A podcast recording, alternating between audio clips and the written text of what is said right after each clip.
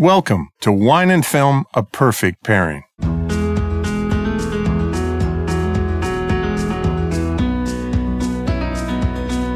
I'm film critic Gary Cogill, and this week we celebrate the films of 1967. Now, in case you didn't know, 50 years ago was one of the finest years in the history of cinema. The Graduate, Bonnie and Clyde, In the Heat of the Night, Guess Who's Coming to Dinner, Camelot, Cool Hand Luke, the list is long and endless. and I'm wine expert Hayley Hamilton Cogill. Not only was 1967 a monumental year in film history, but it was also the year that some of the most beloved wineries and wines in the world started. This week, we will toast wineries and wines celebrating their 50th anniversary this year. A lot of good stuff happened 50 years ago. Who knew? You know what happened 50 years ago? The Graduate yeah. happened 50 years ago with Dustin Isn't that Hoffman. crazy? Directed by Mike Nichols. I, I, that movie that movie, nobody really knew what to do with it when it came out, and we were all infatuated w- with that film. I was I was young, and I didn't quite understand all of it. But you know, it's about angst, and it's about not knowing what to do with your life, and then it's you know about falling in love and having an affair with an older woman, and the, everybody's messed up in it and interesting, and that's where we first used used the term plastics. The future is all about plastics. uh, the Graduate cost um, somewhere in the neighborhood of movies back then cost usually between about a million and a half to three million dollars. All, all the big ones, mm-hmm. and uh, it made well over a hundred million. Wow! It was it, it was a huge hit, and and I I look back at the Graduate as being probably one of the definitive movies when you think about movies. There's a bunch of them in 1967. Mm-hmm. We'll have a few more, but but movies that kind of define the time. That the time was uh, we're in the middle of the Vietnam War. It was really heating up in the Vietnam War in 1968, especially.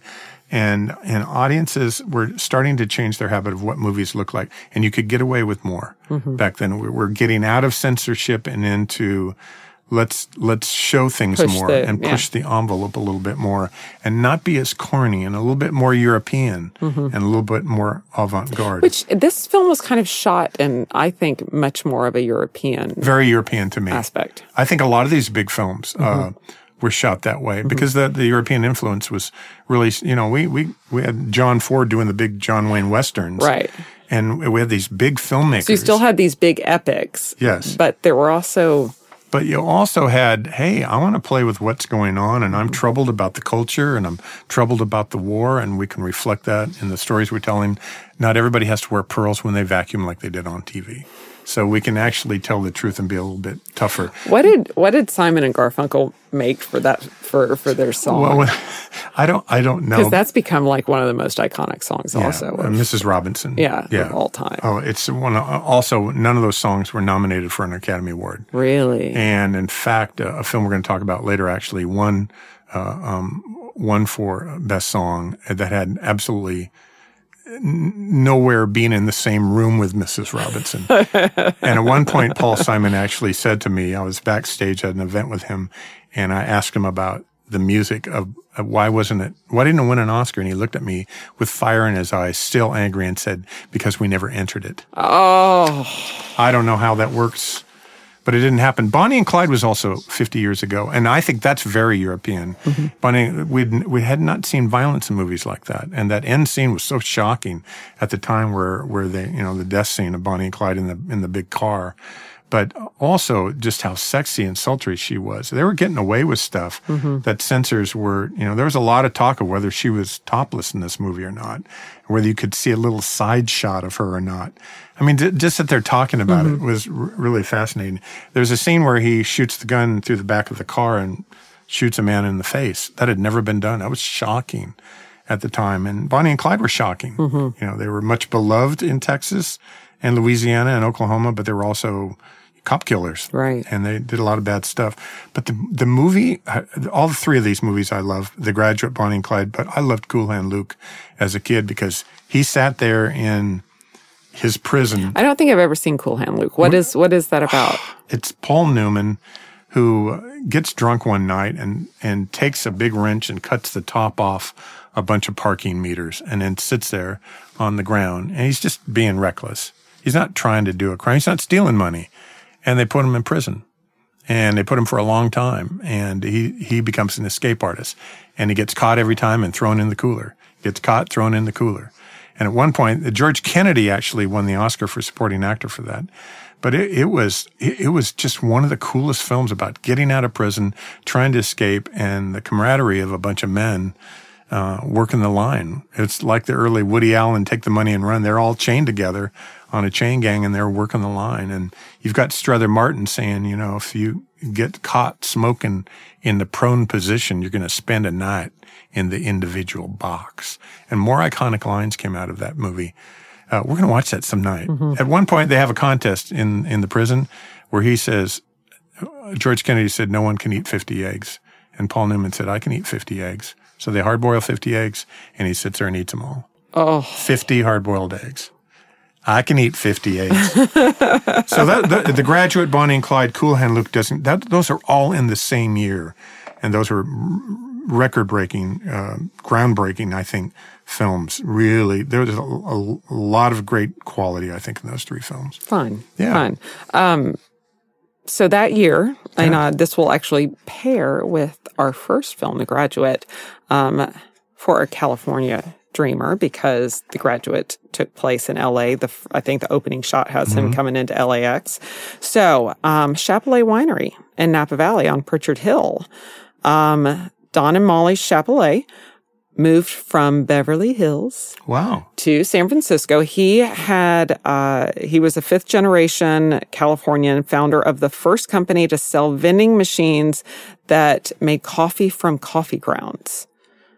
Needless to say, he did very well, especially when he sold it. Wow. so sold the company, followed his passions, moved to Napa Valley, started Chappellet.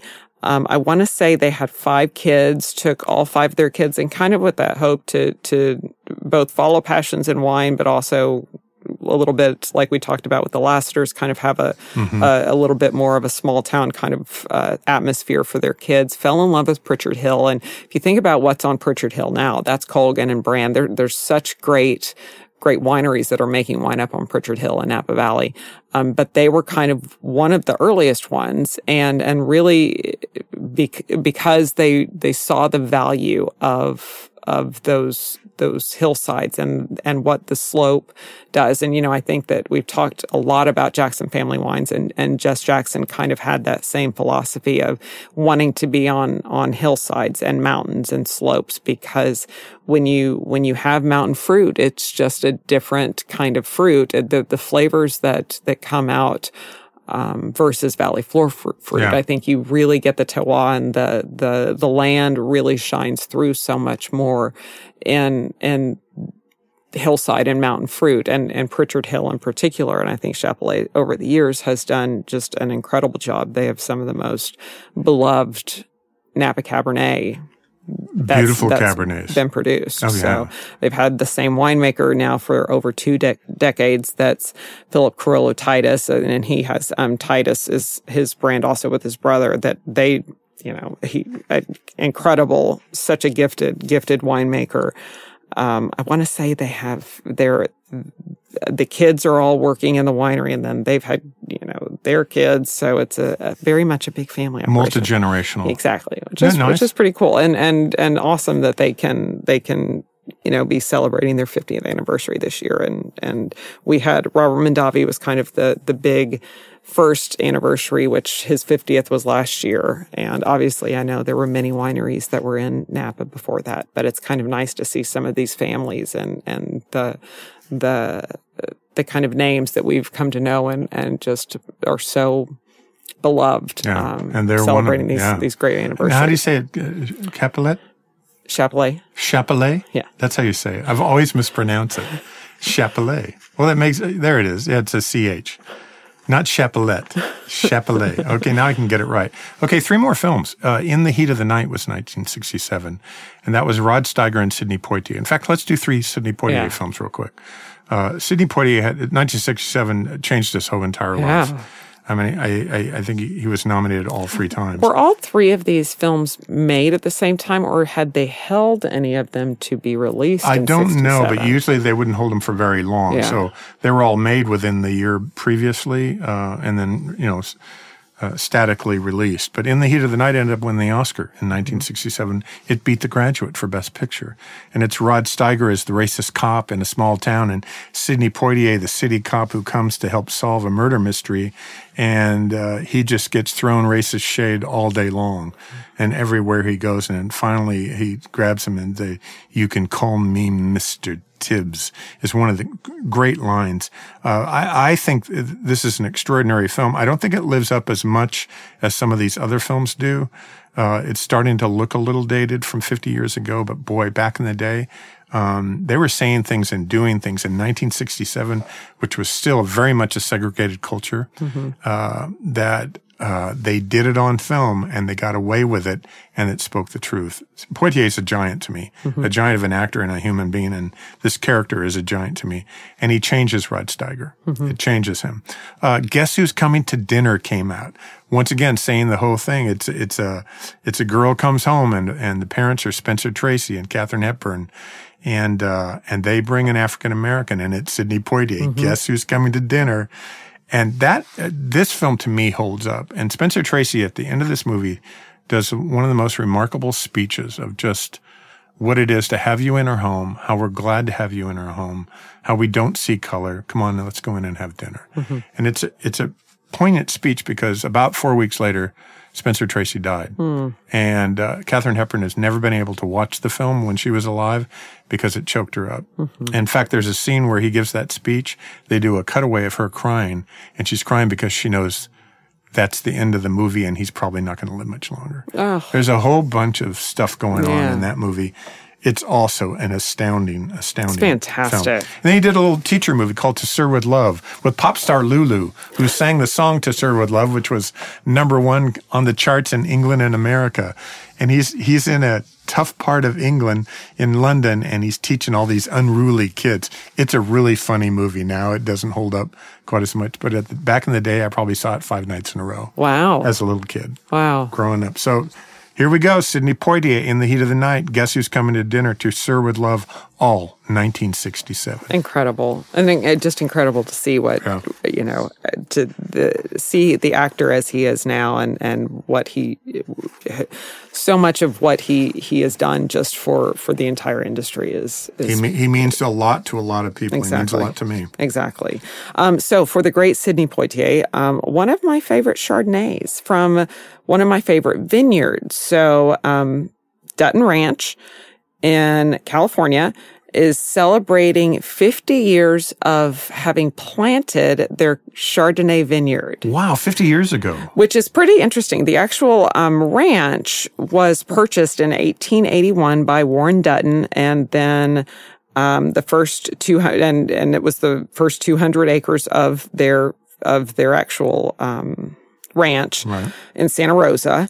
And then, um, it, it, was farmed more just for like orchard fruits and that sort of thing. Prunes, you know, back, back in the day, most of Northern California was orchard fruits, lots of plums, lots of peaches, lots of prunes. Prunes. Um, the family had a. Is that where we ordered prune grams? I'm just kidding. Prune grams were big when I was a little. I don't Could order a prune gram. Sorry. okay. poor attempted humor. Um. So they uh, and they used to have a farm stand on the side of the road, which was kind of cool. Um, nice. Then in 1964, um, Warren Dutton Jr., the great grandson of Reed Dutton, that had been the brother of Warren Dutton. There's lots of family here. That's a lot of um, lineage. Um, married Gail, and they bought 35 acres on the ranch to join to the ranch, and they planted their first Chardonnay vines in 1967. As I said, it was also the year that their oldest son Steve was born. And now they have two boys. Both of them work the ranch. Gail is still very involved. I believe that her her husband has passed away at this point, but um there's some great, great Dutton Ranch Chardonnays, and especially uh, Dutton Ranch sells a lot of Chardonnay fruit to and and Pinot Noir fruit, but um, Chardonnay fruit to to wineries throughout California. But they also have many wineries that have a vineyard designate, Dutton Ranch, Chardonnay wine, Patz & Hall being one that, Hall. that we just love. That's Mc- a Dutton Ranch. MacRostie makes one. Chappellet actually uses um, Dutton Ranch Chappellet. and, and their Chardonnay. But there's a Kistler Dutch, Dutton Ranch. Wow. There's a Lewis. Um, Duckhorn's Migration has a Dutton Ranch. So some some pretty special special wines um, from this really really incredible fruit ce- I like that. 50 years. Sidney Poitier, in the heat of the night, guess who's coming to dinner to serve with love 50 years ago? And Dutton Ranch Chardonnay. planted its Chardonnay. hey, when we come back on Cogill Wine and Film A Perfect Pairing, more films from 1967 and more wine, including the award winning musical Camelot and the Truman Capote thriller In Cold Blood. We will be right back.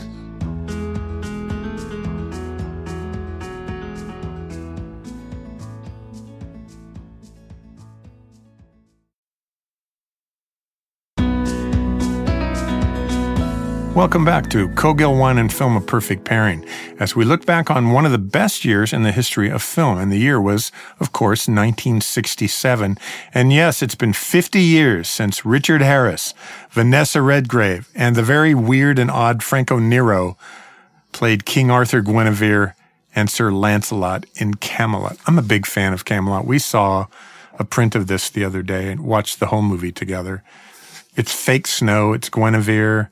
It's got a lot of makeup on He has lots of. He does. Everyone has lots of makeup on. and it just works. It's Lerner and Loewe. It's a, it was a great Broadway musical originally with Richard Harris and Julie, uh, not Richard, originally Richard Burton and Julie Andrews did it on Broadway, but Richard Harris and Vanessa Redgrave of all people playing Guinevere in the Oh, she musical was version. great. For film, and the film was nominated for multiple Oscars, including, I think it won Best Costumes. Her dress, there's a dress that she wears. Well, she's got the weird, it's May, it's May, the lusty month of May dress. it's May. but that kind of gold May. dress when she gets married is, is, is really kind of a, a, legendary dress. She had lots of furs. she had lots of furs. And there were lots of dogs. There, there's dogs in almost every scene. There, there are like 10 dogs in every scene. Inside Camelot yes. it is a lot of dogs, and, And it- lots of furs. Then it becomes this big thing where Lancelot comes in and it's the formation of the round table and he's a knight and he heals a guy. So he has powers, I guess. Maybe the Transformers helped him with that. Maybe the Transformers helped him in The Last Knight. I don't think so. Lancelot would kick a Transformer's butt. But it's so odd because it, that whole scene where he sings, uh, um, if ever, I would leave, you, is all in tight close-ups Oh, on yeah. Franco Nero's face. You can see every pore and it's, and then it becomes this tragedy Yes. of just, you know, being the, you know, the wrong guy with the wrong woman, busting up a marriage. It's all bad. It's all bad. So can I move to Dr. Dolittle? Okay. because we talked earlier uh, uh, about uh, about uh, all the music in in um, in The Graduate. Mm-hmm. Dr. Dolittle won all the music awards, and, and listen, I kind of liked Dr. Dolittle as a kid, but I recognized that it wasn't very good. Uh-huh. And you watch it now, and all these animals and creatures all look fake, and they are. and he goes out in the ocean in a big snail Yes. you know, and travels across the ocean. The movie costs $19 million in 67. Wow. It was such a high, outrageous, over the top budget. Rex Harrison was very difficult to work with. He worked with animals all the time. He got tired of it. He hated it. He said he'd never, ever do it again. And the film probably only made about $6 million.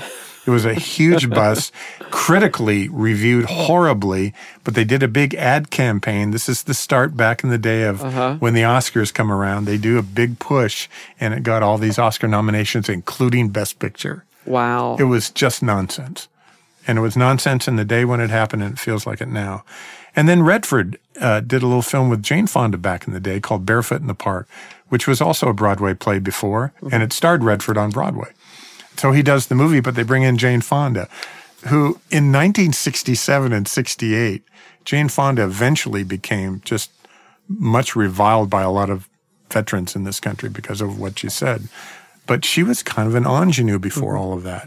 She went on to win two Oscars and make some great films. But I like her in this. It's really goofy. They live in a 10 story walk up. Um, Barefoot in the Park came from a, a, a line that was said Um, you know, I'll, I'll go anywhere. I'll go barefoot in the park for you. But it's really about a young couple who fall in love and get married and are trying to find their way. And it's just really light and breezy and very, very cool. Yeah. So I'm, I'm a big fan of all these films. I like Barefoot in the Park. Camelot. Camelot's the one that jumps out for me. And when it comes on television now, I still stop down. Yeah. Because I, and Merlin's weird in the film. Very weird. He's got uh, This, he's got big eyebrows. yes. He has grooming issues, major grooming issues for Merlin.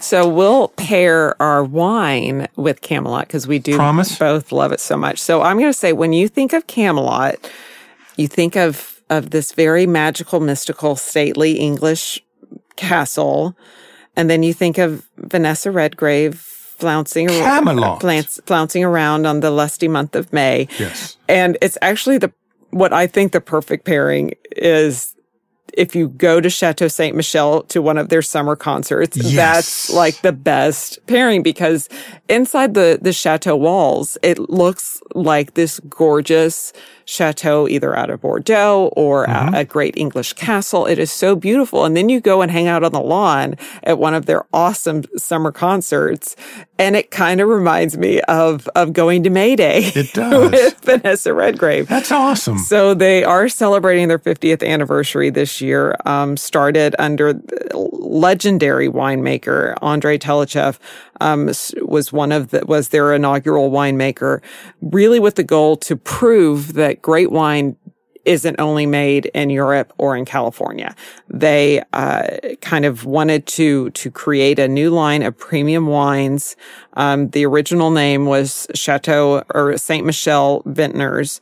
Um, founding fathers really set out to prove that that Washington was going to be this great wine region, and I think they have. They planted their first vineyard, um, which was Cold Creek in 1972, um, producing just incredible. Their Cold Creek Cabernet is one of of the best. Um, their Rieslings, I think, also are are some of the the most celebrated in the United States. Um, and and from their start, thanks to to very smart owners, they have, I think, their their entire line of wines, the the other properties that are in their portfolio are are also just some of our favorites, including North Star and Col Solare and Stag's Leap Wine Cellars, and their partnership with Antinori and Erath and Willamette Valley, and their purchase of Patz & Hall last year. They're they're very very smart businessmen, as as Ted Baseler, their their GM, has has always noted that he likes to have everything as a string of pearls, so that um, kind of each individual pearl is able to shine. So each winery kind of operates on its own, allowing the winemaker and and the vintners and everyone that works with that particular winery to really kind of do their thing with the kind of home office being letting all the kind of paperwork be handled through Yeah. through the home office but but allowing each one of these individual wineries really to shine and and I'm I'm a fan I've always really enjoyed enjoyed their wines and and love having an opportunity to go to the chateau I think their wines beautiful. get better and better. They do. I well, do. I, I think it's also you think about any of these regions, any any especially wine region in the U.S. We are still a very young wine country, especially mm. when you compare it to many of our our old world favorites. You know, Bordeaux's been making wine for a long time, and so I think as as uh, soils continue, you know, vineyards continue to to mature and change, and and different kind of clones might be used, or or uh, we're figuring out what should be planted here versus there. I, I just think that that we're going to continue to see really great things from from every part of the U.S. Your favorite concert at Chateau Ste. Michelle? well, we to? love going to see Lyle Lovett. That's Lyle Lovett. always that's always Lyle Lovett and large band is We've always. never we've never seen a bad concert there, but we had a difficult night we did. We saw for Randy, Randy Newman, Newman because it downpoured the entire it show. poured down rain. and I and you sat back in the tent. I did, and drank a nice glass of of um, of Horse Heaven Hills Yes. uh, uh, Sauvignon Blanc, one And of I my sat out. favorites. I sat out in the rain with a tarp on me I did. and just watched him sing weird songs because I love Randy Newman. Because short people, they Yeah. just they just got no reason. Okay, let's do uh, let's do two films here. Uh, let's do two really difficult films. Uh, In Cold Blood and Wait Until Dark. Both of these films scared the daylights out of me. Both of them hold up today. Both of these, I think In Cold Blood is as good today as it was then because it's based on that true murder mystery of the Clutters that were killed in Kansas. And it follows, it's based on Truman Capote's book mm-hmm. about a real life murder mystery. And they found the guys and he went, to, he went where they were in prison before they were executed for killing a family, uh, innocent family. And, uh, and uh, and interviewed them for his book. And he gets under the skin of why they did what they did and who they are and what their what their whole lives, their miserable lives were like. And it's really one of the great, I think, literary works along with, you know, Harper Lee's To Kill mm-hmm. a Mockingbird, and mm-hmm. they were mm-hmm. best friends. Mm-hmm. They helped each other in researching their book. But In Cold Blood works. And, and, and if you want to, if you want to see a, a movie that's all encompassing, that begins with a crime and goes to a court case and goes to the end, the finale, which is putting these guys out of their misery, um, and all of us out of our misery with them. Um, that, it, it's a complete process, and I think this film gets it right and gets it smart. Wait until dark with Audrey Hepburn as a blind woman in a home in an apartment, and uh, a bunch of drug dealers are trying to get into her apartment because mm-hmm. they've hidden drugs in her apartment. She doesn't know about it, and and it there's a scene in there that makes me fly out of my chair and scream for bloody murder. and when I saw it in college at the University of Oregon, I was too afraid to walk to my car. Isn't that great? great. it was just, it just scares it. And Audrey Hepburn, it's Audrey Hepburn, and, and it was also a stage play that still runs on stages and still they do revivals on Broadway mm-hmm. every once in a while. and makes everybody in the audience still scream. So these these are these are films to me that really really hold up. The Exorcist is the scariest film I've ever seen.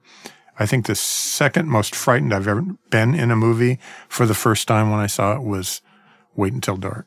Hmm. That scares the ever loving daylights. I think both this is 1967. They were breaking new ground on things. Yeah. They could do things you couldn't do in movies. And In Cold Blood, I think, especially reflects it. These are great things. Nice. Yeah. Nice. Okay. For dark films. Dark. Really dark. We're going to go with a hearty red wine. Let's do. And it's actually, it's more of a, of a region that is celebrating a kind of anniversary. So Brunello di Montalcino in, in Tuscany, uh, 50 years ago, they created their consortium to kind of relegate and and regulate. Sorry, um, regulate and and and manage the way that different um, how the vineyards would would be farmed, how the wineries would would um, the quality standards that mm-hmm. that the the wineries would maintain in order to call itself a DOCG Brunello di Montalcino. And so 50 years ago,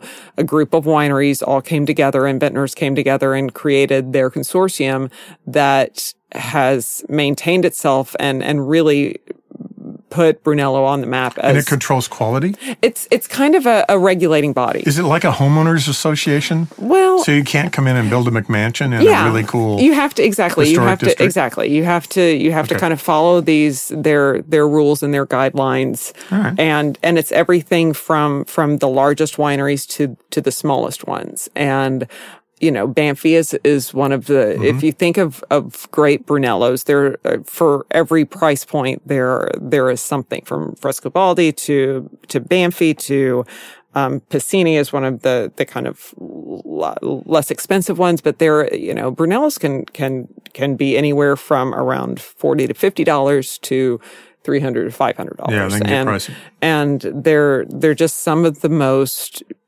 beautiful wines, I think, coming out of, of, of Italy and, and out of that region in particular. So nice. it's kind of a, a, nice, but, but a big, hearty, you know, it's a food wine. So that for these dark, in cold films. blood, wait until dark. Good red wine from Piedmonte. From uh, Tuscany. Tuscany. Yes. What did I get confused there for a minute? Yes. Okay. Well, you've been there, I have not. So this is good stuff. This is really fun to do. Next week on Cogill Wine and Film a Perfect Pairing, we're going to get back to looking at some of the more recent releases. And as always, every good film or even bad film deserves a better bottle of wine. I like that. For more on the wines and films we talked about today, please visit our blog on cogillconsulting.com or through Facebook. Follow Gary on Twitter at Gary Cogill. And see what we're drinking now by following me on Instagram and Twitter at Dallas Uncorked. And with that, I'm Gary Cogill, and as usual, I'm looking for the next great film. And I'm Hayley Hamilton Cogill, always in search of a great glass of wine. Join us next time on Cogill Wine and Film, a perfect pairing.